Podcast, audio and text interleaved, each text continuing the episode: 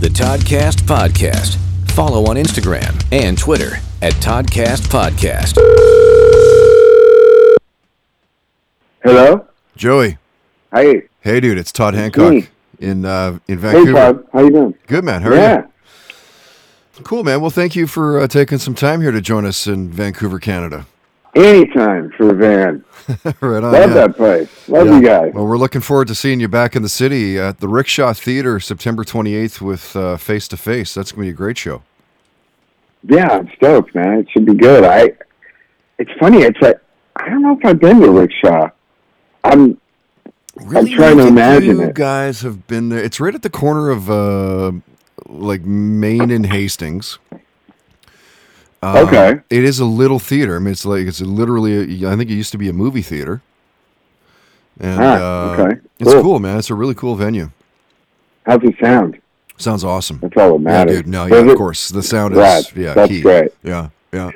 Oh no, it's so funny. It's like no one ever asks that. What's it look like? Is it cool? It's like I always just go. What's it "Oh, sound good." like? Look, Yeah, because it's music, and it's just so Right. funny. There's so many places you play, and they're like, "Oh, this great little theater," and then you show up, and you're like, "Yeah," because when this was built, they didn't even amplify things, man. Totally. They just had a bunch of people coming up with stringed instruments, and it sounded great. And now, like the punk band gets on stage or whatever, and it's all. I can't tell what I'm listening to. I'm in pain. totally. My head hurts. Let's leave before I vomit. you know what I That's mean? awesome. Yeah. Yeah. Uh, Joey, I was hoping to uh, go back to the beginning, like before you were even in bands to start this uh, this chat. I'm I'm Sure. I'm wondering what, what what was the music in the Cape House, uh, you know, as a kid growing up? What are the bands your parents are playing? Well, my mom was a big fan of the sort of singer songwriter genre, you know, women and men, uh, like Simon and Garfunkel, Linda Ronstadt, Mhm. Um, Creedence, Clearwater Revival, the Beatles, of course, uh, all sorts of female singers like Carly Simon and Carole King, and that stuff was just being played on a regular basis in my house or in, you know, on cassette in the car or something later. Uh, my father listened to a lot of classical music. Oh no! But my father left. He left when I was really young, so that just maybe left a little mark. You know, I, I it's in there somewhere. You know, yeah. but the singer songwriter thing kind of prevailed, and I think after my dad split in the seventies, I, I imagine my mom. I just speculate a little because you can't remember exactly what went down, but I imagine that that sort of ramped up because you know, if you know what I mean, those songs are sad. A lot of them, you know. Mhm. you know, so I think I don't know. That got in my blood really early, and I still love that stuff. I love to put on all of it. You know, I I Yeah. have a big vinyl collection and listen to a lot of that stuff still. Well, it's almost uh, at that point it'd be comfort music. I, I would imagine. Totally. Yeah. I mean, yeah, So who, who do you credit great then? songs. You know. Who, who do you credit then for you know the punk path? Well, sometimes I credit one guy, this guy Matt Davis, who uh, I was I was a drummer, and it was I'm in eighth grade, our eighth grade, and I'm playing Caroline Farrell's birthday party with this cover band uh, made up of some dudes that I knew, and uh, we're playing for her 16th birthday party. It was like 1980 Yeah. and Matt is one of like a handful of punks in our little town, and he shows up with his little entourage. Um, and you know, those dudes were kind of scary when I was fourteen, and uh, and he he comes up to me after the show and he goes, "Hey man, you going to high school next year?" I'm like, yeah, and he goes, "You're going to be in my band," and I'm like. Okay, don't beat me up. Yeah. Awesome. Sounds good. I'll be there. Yeah. But I had already heard, I think, you know, at that point, of course, I had heard like Dead Kennedys and Sex Pistols and the Ramones. And I liked that stuff already, but I was into metal too. And I, you know, and then it just, it's like natural progression stuff to go from hard rock and metal and, you know, that heavy stuff that kids like. When you hear punk rock and you mix it with Ronald Reagan and pretty easy to identify with and the first love for me was like the LA punk stuff. But I started hanging out with those guys right, when I went into high school, and then I stopped going to school and I started doing drugs and started listening to punk rock and going to punk rock shows and did all the fun stuff that you're supposed to you do. do. You know, the, the rite of passage. yeah, of course. So, which which bands then were the first to really grab a hold of you? Black Flag, Circle Jerks, you know, all the LA bands, Shattered Faith, um, just uh, anything, the the Los Angeles stuff I, and the OC stuff, Descendents, everything like that, I really connected to immediately. You know, it was like just made sense to me. But I like the British bands too, and and um, you know, uh, it it didn't take long till the Ramones kind of seemed like the Bible to me, like made the most sense because it was so simple and just just I like doo-wop music, and uh, but yeah, it, originally it was like the LA stuff, you know, right? Um, just those first records by those first, you know, LA, like beginning of the '80s, late '70s, but beginning of the '80s predominantly. The first X record, the first Black Flag record, the first Circle Jerks record. Like those records were the records, you know, that we were all listening to with yeah. the years. Yeah. I know there's so many of them. Of White. And what was your first concert that you attended? How old were you? The first, well, the first concert I attended doesn't really count. I mean, my parents took me when I was like seven to see a, a singer, uh, a lesbian singer activist named Holly Near. Okay. Who was terrible. I mean, I tried over the years to buy her records and get into her. Like, there must be something other than the politics, you know, and and the women's lib, which is rad. I mean, it's cool. She was she was awesome, but her music sucks. Terrible. Uh, and yeah, I don't even remember the show. I think I got chicken pox. You know. Yeah. That was like all kids all got that back then, and I I I got it like the day of the thing. So I was like, I had a fever, and I don't remember the first show. I remember my first punk show though. Hmm. It was X, the band X, and uh, I can't remember the other band. I have to look it up again. But uh, it was at a place called the Starwood in Los Angeles, and I had to sneak out of the house to go. I'd sneak out of my my window, and I'd go out through or I sneak out through the garage and then I go out this back door, which is the opposite end of like a, you know, uh, uh, my parents' house. Then I'd have to like sneak out of the driveway, run down the street about two blocks, and get picked up by a friend. Right. And I think it was this guy Pike picked me up, and we drove down to L.A., which was like an hour and a half, and went to the show. Really weird, you know experiences and then sneak back in at three in the morning. Right. That kind of thing. I did that for a long time. Tons of shows. Yeah. Months and months. The, yeah, bunch of shows. Yeah, totally. Yeah, yeah, yeah. Until until like I got expelled from school and all this other bad shit happened. I kind of had to come clean right. with my folks, you know. Awesome. Uh, new Lagwagon is out on the 4th of October. This is your first record in, what, five years? You're, yeah. you're three decades in. Does it get any easier to write and record songs? I mean, yes and no. Uh, this record was difficult but short. You know, I we had scheduled the the time to record the album, and I was when we did when we scheduled it, I was just wrapping up my last solo album, Let Me Know When You Give Up, and uh, I had been working on that for a long time, and then th- there was a, a, a few issues that, and that thing got kind of delayed and didn't really get wrapped up until about six months later than it was supposed to. Mm-hmm. And all of a sudden, I only had like three weeks to really get my shit together with Lagwagon, and we we decided to just go for it and keep the you know, the dates on the books, you know, because we had like tours we were working on. Like, you know, we really kind of had a plan. Um, and so it was funny. I, I, I was sitting there for like 18 hours a day in front of a con, you know, in a studio with a click track and a guitar direct input in my hand, just going, well, I like this riff I got, like, you know, just kind of whipping stuff together and going, this sounds like Raga Witness. And, um, I think I just finally got to a point where I've been writing Lagwagon songs for so long it, I mean, I don't want to jinx it, but it came really naturally, and I really loved the record. Like it just kind of came together.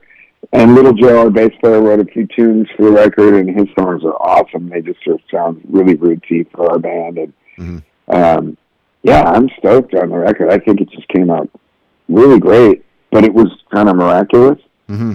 Sometimes, uh, sometimes, it happens like that, I mean, right? The, the songwriting thing is really uh, twofold, though. I mean, you, you, in some ways, it gets easier and easier as you do it because you know who you are and you know totally. what gets you what gets you off. You know, so it's like sex or something. I mean, you know what to do. Mm-hmm. But on the other hand, you you become bored with the things you've done and you become more hypercritical and hyper analytical and yeah so it's like you know everything can very easily become sort of like uh yeah i've done this before this is trite this is boring mm-hmm. so it's tricky it's tricky but um yeah i i don't know it, it's really hit and miss like some records that i work on i struggle with and they take years and then in the end, I'm like, oh, it's pretty good. Other times you write a record in two weeks and you're like, I love this. Hmm. So maybe the key is not worrying about it so much. But that's hard. That's hard to do. Of you know? no kidding. All right. Uh, yeah. You know, when I mentioned that uh, on social media that you're coming on to be a guest, lots of Lagwagon uh, fan questions. So let's dive into those. Um, cool. Mike is wondering, what are you currently binge watching? Um, well, I, I I'm I'm in a little gap because I just finished the new season of Mindhunter on Netflix, which I fucking love. I love love love that show. You know, it's a, it's about the uh, development in forensic science in in uh, and um, the understanding of serial killers. It takes place in the seventies. There's been two seasons so far. Mm-hmm. It's very well written. It's really smart. I loved it. The first season's great they actually have. Uh, it's based on facts, you know. It's not fiction. Um, I imagine a little bit of it is, but they have real serial killers in the show, played by actors, and mm-hmm. they nail the period. And I don't know. I like that kind of stuff. Yeah, I like the macabre stuff. Yeah. But um, I just finished up that, and then I dived into another more lighthearted thing called Limitless, which is based on that Bradley Cooper movie and produced by him, and it was a one season kind of fail. Mm. But uh, Jennifer Carpenter, who was in Dexter, who played Dexter's sister in that series, okay. is the star, and it's you know it's about this NZT drug that gives you superpower brain. It allows you to utilize your whole brain. I mean, it's science fiction, but it's pretty cool. It wasn't that good actually, but Mindhunter was awesome. Mm. And then last night, you know, like I do this thing. It's sort of a ritual. I either it used to be every night I'd read before I went to bed because it helped me sleep. But now I'm in this, I guess I'm kind of getting hooked on, you know, just pulling up Netflix or Amazon Prime and watching series. Oh, I finished The Boys a little while ago, that Amazon Prime, um, you know, superhero comic kind of series, and that was great. That was good, yeah. Yeah. It was awesome. Um, yeah, that's it. I mean, right now, I don't know. Any suggestions? Hmm. Uh, I guess they can't answer. They can't answer me, can they? really. What do you think? What do you say, Mike? Ask my dog. totally. uh, well, let's stay on superheroes. Uh, Troy uh, is curious. Who's your favorite superhero and your su- superhero movie? Oh, that's impossible, though. You know, I think people who have a favorite superhero might be just getting a little too into it awesome. that sounds kind of uncool, but uh, I mean, I guess if I had to pick, I, tough call, man. Holy crap! How do you pick that? I know it's impossible. It's impossible because there's different eras in your life. Totally. You know what I mean? And when you were a little kid, it was probably Batman or something, or, Spider-Man you know, with the you know the '70s uh, animated series was freaking amazing.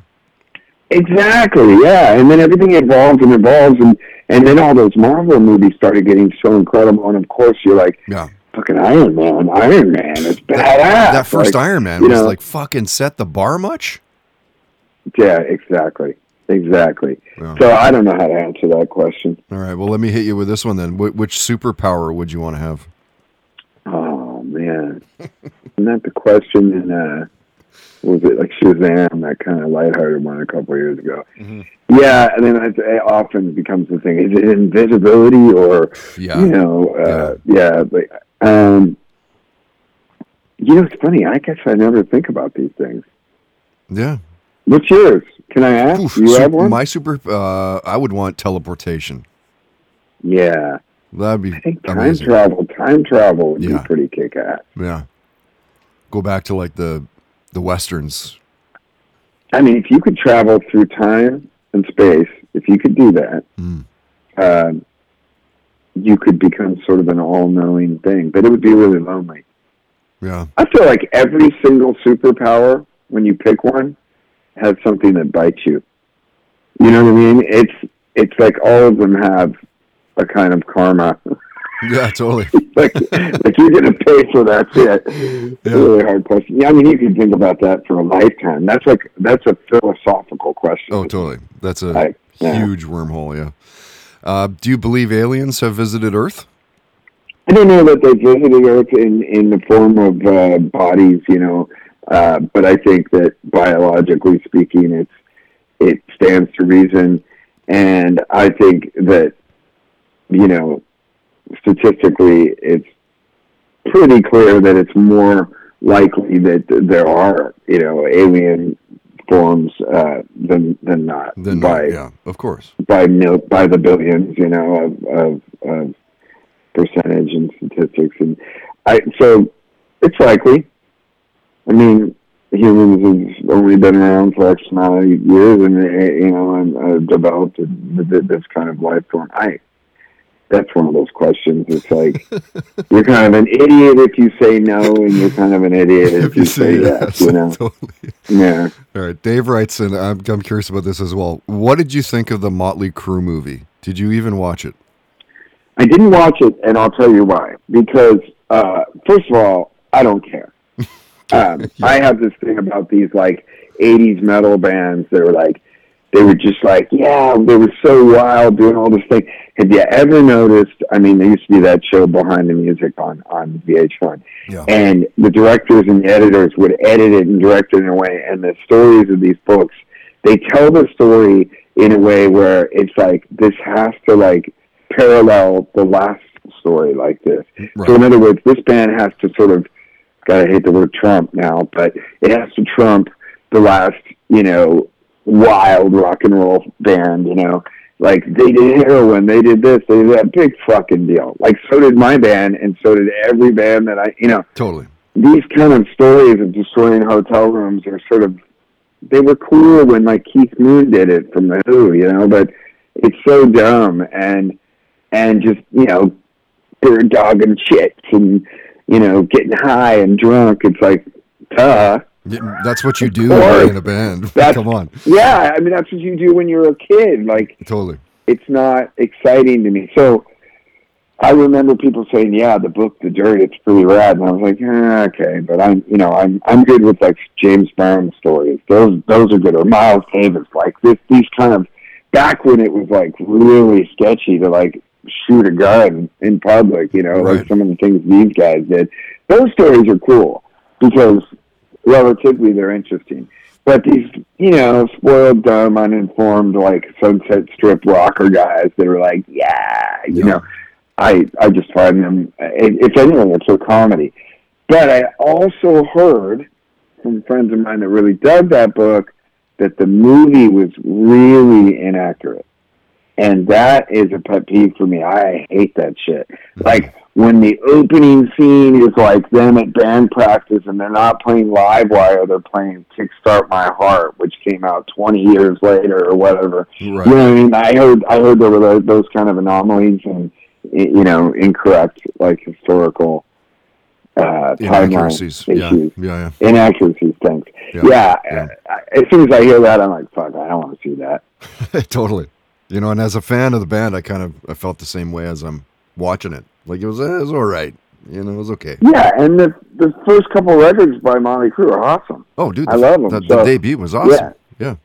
Yeah, Yeah. it's a killer record. Yeah. I mean, I saw the original copy with "Stick to Your Guns," and you know, because I mean, I'm from Southern California, so it's like Right. it's, I'm not I'm not dissing that scene. I mean, I, I liked a lot of those bands. You know, even the, the earlier ones, I was really into. I used to sneak out of my parents' house to go see those shows. Too. Mm-hmm. Speaking of sneaking um, out of the house, yeah.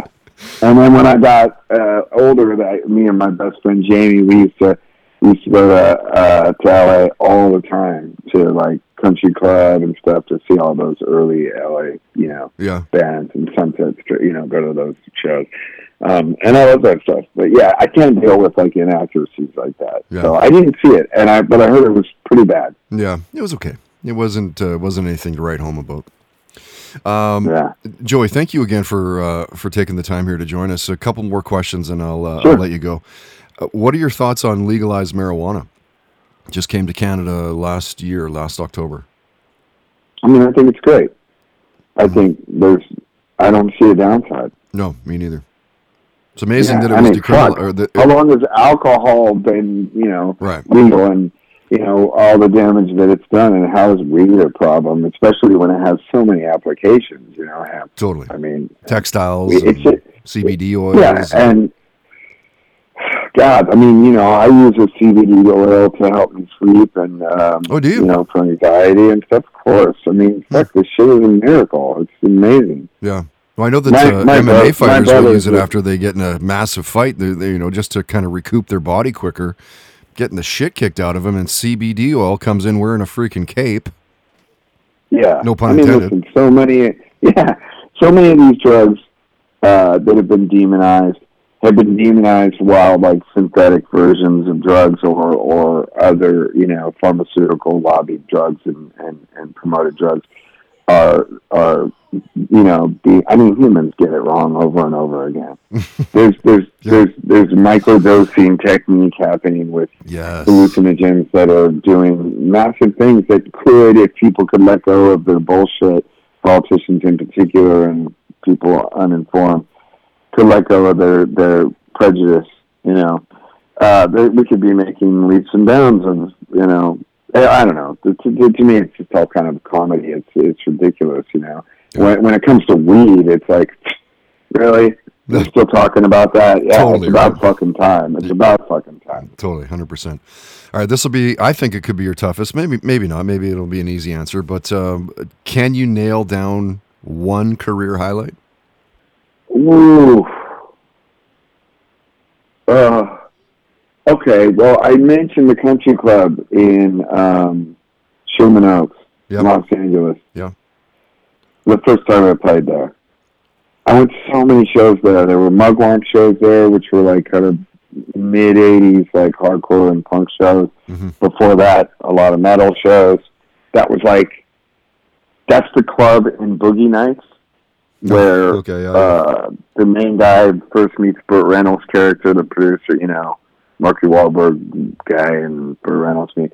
That little venue, like I saw so many shows there when I was a little kid, and it was such a cool place when I finally got to play there. That's usually the highlight stuff. Is first time I played Hollywood Palladium, you know, places that I went a lot when I was a kid, and to get to a point in your band where you got to play them. Mm, right, but the country club thing, was, playing this, yeah, playing this venue. I know, I'm on, I'm on the stage. Know? Yeah. How is this fucking stage so small? That's awesome.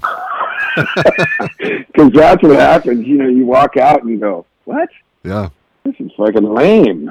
Yeah, I mean, you know, yeah, but but no, but that's that that would be it for my for me. That that was like you know pretty early on in the band's yeah. career, but yeah. we did that, that was that was very cool. That's cool, Joey. Uh, thank you again for taking the time here to join us. Uh, your band is very sure. easy to find online uh, at Lagwagon. is pretty straightforward.